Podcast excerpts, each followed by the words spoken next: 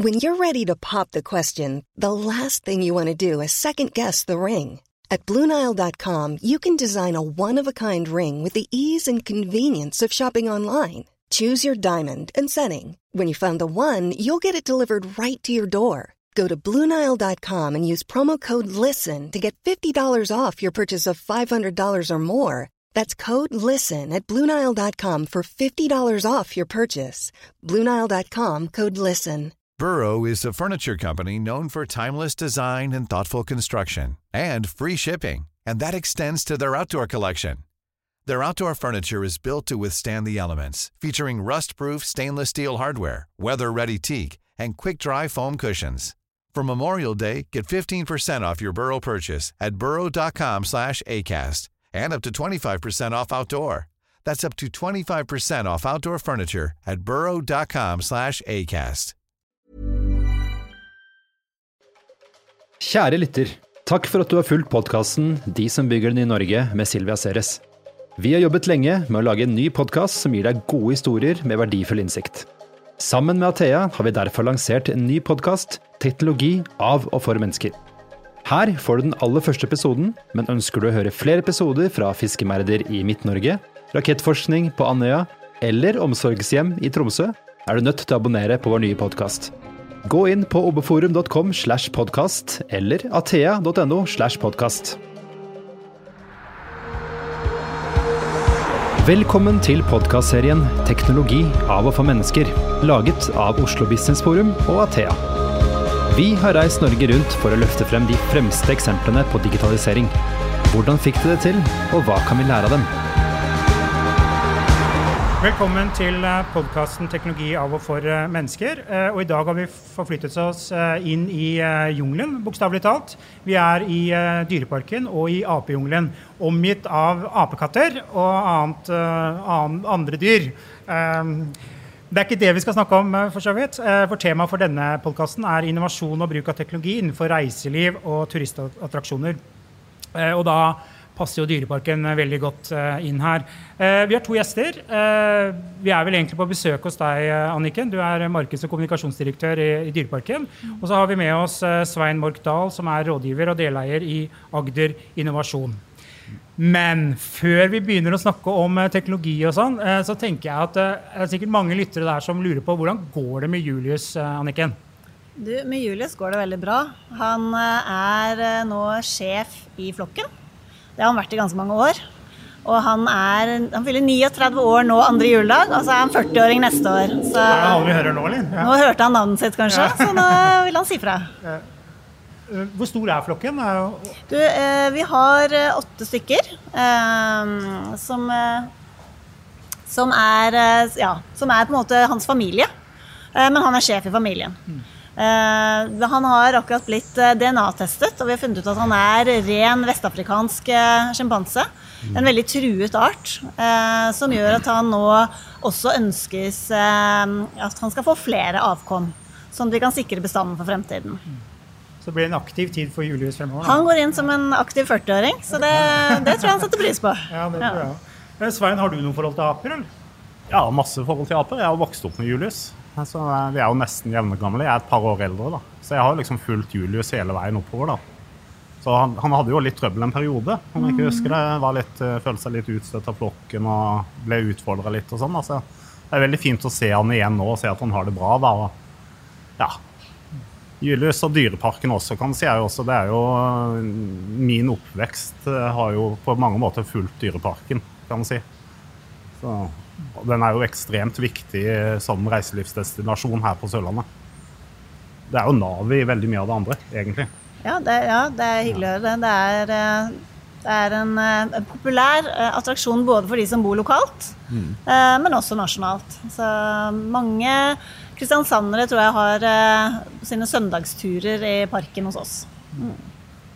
Eh, temaet i dag er jo eh, teknologi. Da. altså, hvordan passer egentlig teknologi inn i, inn i dette? Jeg syns det passer godt. Eh, Teknologi er viktig for oss. Eh, Det er klart at vi bruker teknologi for å gjøre det lett å være gjest. For det er viktig. Når du kommer til oss, så må det være lett å være gjest hos oss. Og da kan teknologi være med å hjelpe på det. Eh, Så fra den dagen du tenker at du har lyst til å reise til Dyreparken, til du kommer hit, til du er hos oss, og til du drar igjen. Så, eh, så er det viktig. Kan teknologi være med å hjelpe på det? da? Det kan eh, verdiøke opplevelsen, eller det kan fjerne irritasjon. Hva tenker du, eh, Svein? Ja, nå tenker jeg mest på Julius, egentlig. Men eh, det som Ja, det, det er jo det Anniken er inne på også, kan man si. At teknologi er jo Det er jo veldig mye av de tingene som teknologi kan hjelpe ting som kanskje altså Det beste er jo når egentlig gjesten ikke merker at teknologien er der og hjelper dem.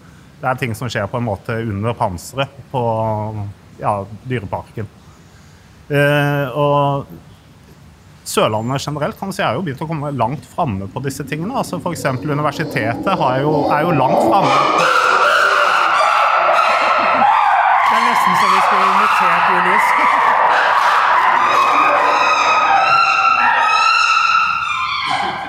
Julius er ikke enig med meg, i hvert fall. Det er helt klart. Ja.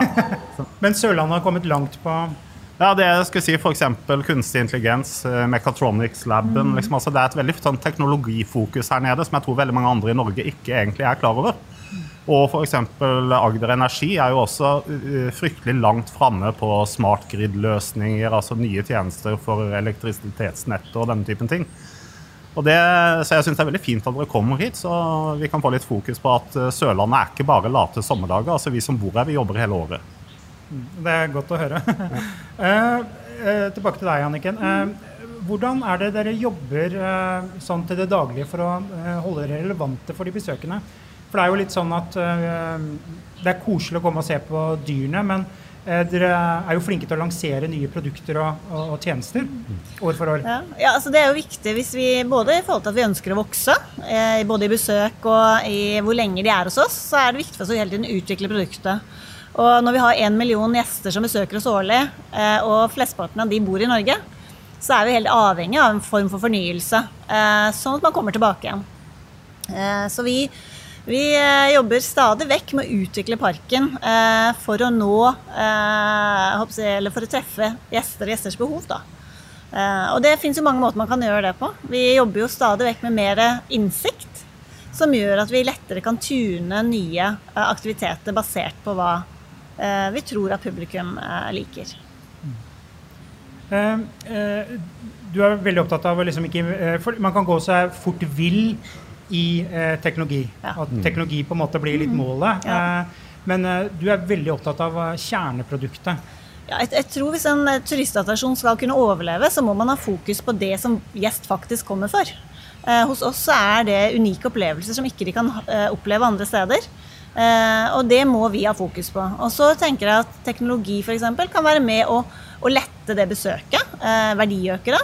Men vi må ha fokus på det som gjør at Dyreparken er det Dyreparken er. Eh, og som gjør at folk faktisk har lyst til å komme til oss. Dere har jo eh, gjort en, eh, en del eh, ting som er ganske spennende. Eh, Bl.a. utplassering av en haug med beacons osv. Mm. Kunne du snakket litt om eh, hva er det dere gjør sånn konkret? Ja, Det er et kjempespennende prosjekt. Eh, og det, det er jo litt fordi at vi begynte prosjektet med, med bakgrunn i at vi vet ikke helt hva folk gjør når de er hos oss. Eh, vi vet at når de drar fra parken, så sier 98 at de er veldig fornøyd med besøket sitt. Men vi vet egentlig ikke helt hva de har gjort. Eh, så for å prøve å få mer innsikt i hva som faktisk eh, gir en god gjesteopplevelse, eller hva som er en god gjestereise når de er hos oss, så har vi valgt å utplassere 200 beacons i parken. Og for de som ikke vet hva beacons er, kunne en av dere liksom forklare det?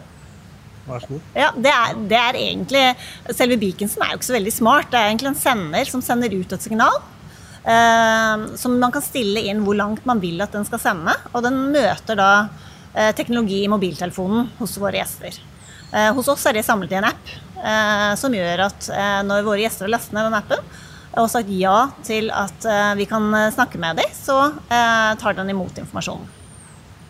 Jeg vet ikke om det er ja. Utløser den da også ting på mobilen, da, for eksempel? Ja, den gjør det. Den, den kan da enten, sånn som den er akkurat nå, per nå, så er det det at den kan eh, gi deg eh, meldinger om at du kan gå glipp av noe. Hvis, ikke, hvis du går tilbake igjen, så er det, er det en um, opplevelse som starter. Eh, det kan være at vi kan sende de meldinger av kommersielle hensyn eller ekstra opplevelser, som vi syns kanskje er det gøyeste. Det å faktisk si til Nes at hei, nå er du i parken, vet du hva, vi kommer til å eh, fòre sjimpansene. Det står ikke på programmet, men du er hjertelig velkommen.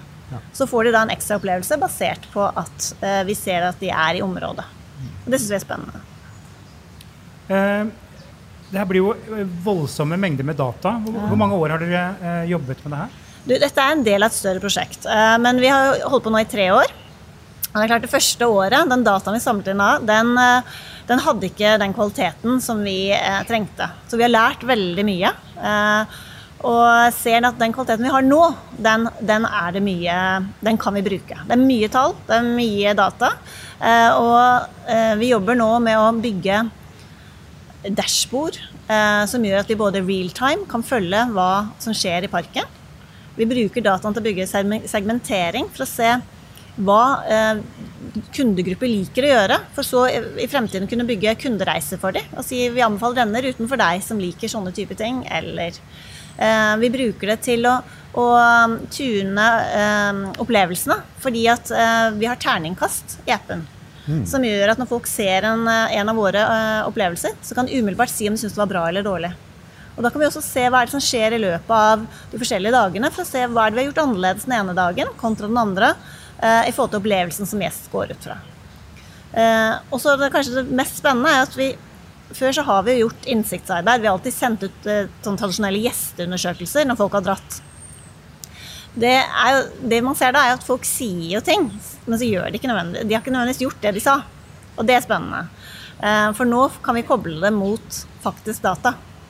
Så nå ser vi hva folk gjør, og hva de sier, av og til skiller litt. Eh, men med, med kombinasjonen av de to så får vi jo mye mer sikker data på hva som faktisk har vært bra i en opplevelse, og hva som kanskje er mindre bra, og som vi kan da jobbe med.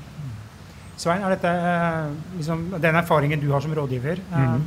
Er dette en vanlig måte å tenke på? For det, eh, det skaper liksom gode opplevelser for de besøkende her. da. Det gjør det absolutt. og det er en veldig, Jeg tror det er en riktig måte å tenke på. Og det er også en vanlig måte å tenke på. Altså, jeg er jo jurist i bunnen her, så jeg har jo et sånn personvernhensyn-ting her. da. Og det er ivaretatt, Annike? Ja. Absolutt, og det jobber vi med hele tiden. GDPR er kjempeviktig. Det har jo vært en inntreden som mange har måttet ta inn over seg, og det jobber vi med. Ja. For det er jo nettopp det, kan du si. Altså, det, altså, uh, stordata kan du si, Stort sett så er det relativt uproblematisk. Altså, det er veldig mye data som samles inn rundt forbi, som er anonymisert. Det, er ikke, og det hjelper å strømlinje tjenester man leverer til kundene. Men så er det jo det at det er en etisk grense her over hvor mye informasjon trenger man egentlig å ha på den enkelte kunde eller den enkelte person, og hvor sporbart skal dette være. Eh, jeg, kan si, og jeg tror Den diskusjonen kommer nok mer og mer nå framover. Men det er sikkert ikke den vi skal ta i dag. Men eh, det er i hvert fall noe å være obs på. kan si, at Etikk som kanskje, og filosofi også, som har vært glemt i en god del år, mm. det er på full fart inn igjen og blir viktigere og viktigere for bedrifter ja. som Dyreparken og andre. Absolutt. Mm. Eh, eh, Anniken, eh, jeg tenker Det liksom å jobbe med, som du beskriver, ja. big data Det er et grusomt ord.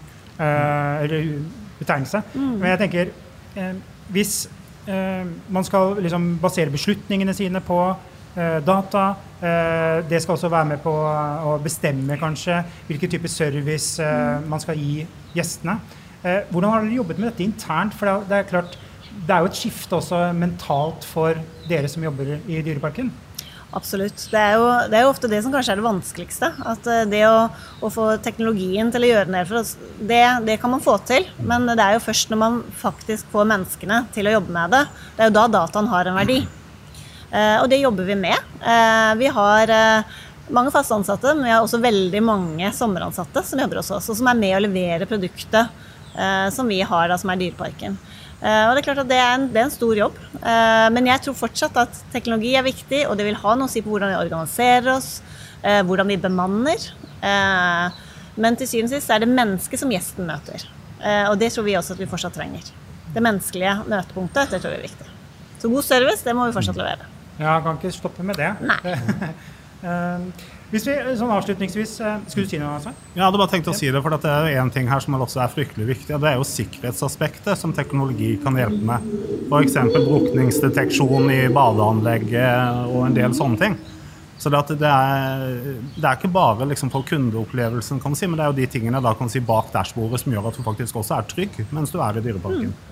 Uh, og det gjelder jo også veldig mange andre, selvfølgelig, reiselivsdestinasjoner og sånne ting også. at man eh, bruker teknologi på en måte som gjør det at eh, kan si, tryggheten egentlig øker, uten at du egentlig merker noe til det. Den er bare er der i bakgrunnen. Altså, det, jeg tenker at Teknologi skal være med å, å rett og slett gjøre eh, tilpasse produktet. Sånn at når du er gjest her, så får du produkter som er, eller får du en opplevelse som er tilpasset deg. Jeg tror Det er der fremtiden ligger. At man, eh, man kommer et sted og får opplevelser som er tilpasset enten behov som jeg har, atferd jeg har. Eh, da tror jeg man treffer publikum, men man må i bunnen ha et godt produkt. Har dere for øvrig sluppet ut papegøyene, eller? Det er liksom, Ja, de har det fint her inne. Det er, Ja. ja, det er varmt og godt her. Eh, hva er det dere jobber med nå fremover? Hva er det som, eh, eh, når vi, nå har jeg skjønt at eh, Dyreparken er oppe hele året, da. Det er den oppe hver dag. Men hvis vi nå kommer til sommeren, Ja. hva er det du har av noen spreke greier på gang da? Hvis du tenker på nyheter for neste år, så bygger vi rett og slett en ny safaricamp. Eh, Så vi skal eh, lansere 19 safaritelt eh, som en test. Og det er også igjen da, spennende å se hva som er forskjellen mellom hva folk sier og hva folk gjør. Så vi har parallelt så har vi ute innsiktsarbeid for å finne ut av hva og hvordan folk ønsker å overnatte. Og så tester vi det live. Så det er spennende. Så da er det bare å komme tilbake igjen og gjøre det. Ja, Svein, da må vi tilbake til Dyreparken. Det er kortere vei for deg, da. Ja, det er det. det. jo I nærområdet. Men, uh... Ja, men det er jo også, som for meg, så jeg gleder meg jo til dette. For jeg har jo bodd i masse tentet camp rundt og forbi i Afrika. Ja, så jeg så da, gleder meg da vil du føle deg hjemme i et av de teltene. ja, altså man kan overnatte der? Ja, det er overnattingstelt. Så det er rett og slett en liten overnattingsteltlandsby, da, hvor man da kan bo. Så må man bo på safari. Det står det ble fronta i avisa som glamping, da. Men det er jo egentlig ikke det. Nei, det er, Er det er dusj, holdt jeg på å si? det er eh, Der kan man både ha fullt bad og kjøkken og gode senger, men du sover i et telt. Så bra. Eh, vi skal runde av, men mm. det er et sånt spørsmål som, eh, som jeg har lyst til å utfordre dere på. Hvis- dere skal beskrive liksom, fremtidens turistattraksjon, eh, hva er det? Og dere kan være litt gærne nå, altså. Hvem, skal vi, hvem vil begynne? Svein? Skal jeg begynne? Altså, jeg hadde, når vi begynte å snakke om å ha denne podkasten, så begynte jeg å tenke om hvordan vil jeg se for meg at Dyreparken skal være om ti år. Eh, Og da var jeg liksom begynner jeg å tenke virtual reality. Ja, kanskje før jeg kommer, liksom. At man kunne lagt ut noen snutter, så jeg kunne fått sett litt på disse tingene og fått en sånn forsmak som ville gjort at jeg skulle ønske å reise hit. Jeg har jo ikke barn nå i riktig alder lenger, så jeg er veldig sjelden her. kan man si, Men jeg syns det var utrolig gøy å få lov til å komme tilbake igjen i dag. Men også kanskje sånn augmented reality, hvor jeg på en måte kan La oss si at jeg står og ser på Julius, og så popper det opp i eh, brillene mine. da, Det er jo sikkert en stilig design på de om ti år. Og så kommer eh, Nå husker jeg ikke hva han het, han gamle, gamle dyreparksjefen. Og Edvard? Eh, ja, Nå kommer han opp på skjermen og så forteller meg historien om Julius. liksom. Det er masse sånne småting som bare på en måte Selve opplevelsen vil fortsatt være Dyreparken. Men eh, jeg kan få mer og etterspørre informasjon og få den tilgjengeliggjort på en helt annen måte enn det jeg kan gjøre i dag. Og Det tror jeg kan være fremtiden for en del av denne typen attraksjoner. da. Jeg tror det er en veldig spennende tanke, det å tenke at man verdiøker opplevelsene med teknologi. Mm. jeg- vi, jeg tror nok, Man kan jo også selvfølgelig lage rene teknologiske eh, men eh, det å verdiøke de tingene som allerede fins, det tror jeg veldig på. Men jeg tror også at eh, kanskje man kan flytte seg. I dag så blir verden mindre og mindre basert på teknologien. Så det er jo ikke noen grunn for at ikke vi kan ta deg med til der hvor faktisk dyrene også eh, lever i det fri. Eh, det er også en spennende tanke. se, for Da kan vi formidle budskapet vårt om hvorfor eh, de har det så tøft som de har det, og så kan du faktisk se hvordan det er. Eh, og det er en spennende. Men eh, ellers så tenker jeg at den fremtidens eh, turistattraksjon, den er eh, eh, Den må ha eh, opplevelse i bunn, for det tror jeg det er det som får folk til å bevege seg. Eh, og så har teknologien gjort det eh, lett å være gjest, og man vil føle at man er sett, fordi opplevelsene er tilpasset det behovet jeg har. Så hvis jeg reiser med mine to barn, så, eh, så vil jeg få opplevelser som er tilpasset meg. Eh, Det vil være lett å bestille mat. så Jeg tenker at køene vil være en opplevelse i seg selv. Mm. og man har jobbet med å fjerne irritasjonsmomenter, da, som er eh, ofte det som kan ødelegge en god gjesteopplevelse. Spennende.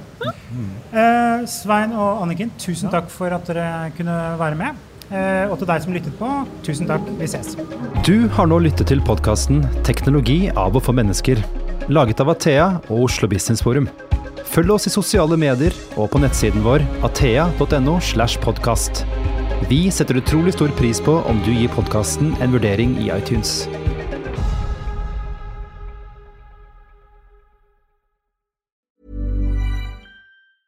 Normally, being a little extra might be a bit much, but not when it comes to healthcare. That's why United Healthcare's Health Protector Guard fixed indemnity insurance plans, underwritten by Golden Rule Insurance Company, supplement your primary plan so you manage out of pocket costs. Learn more at uh1.com.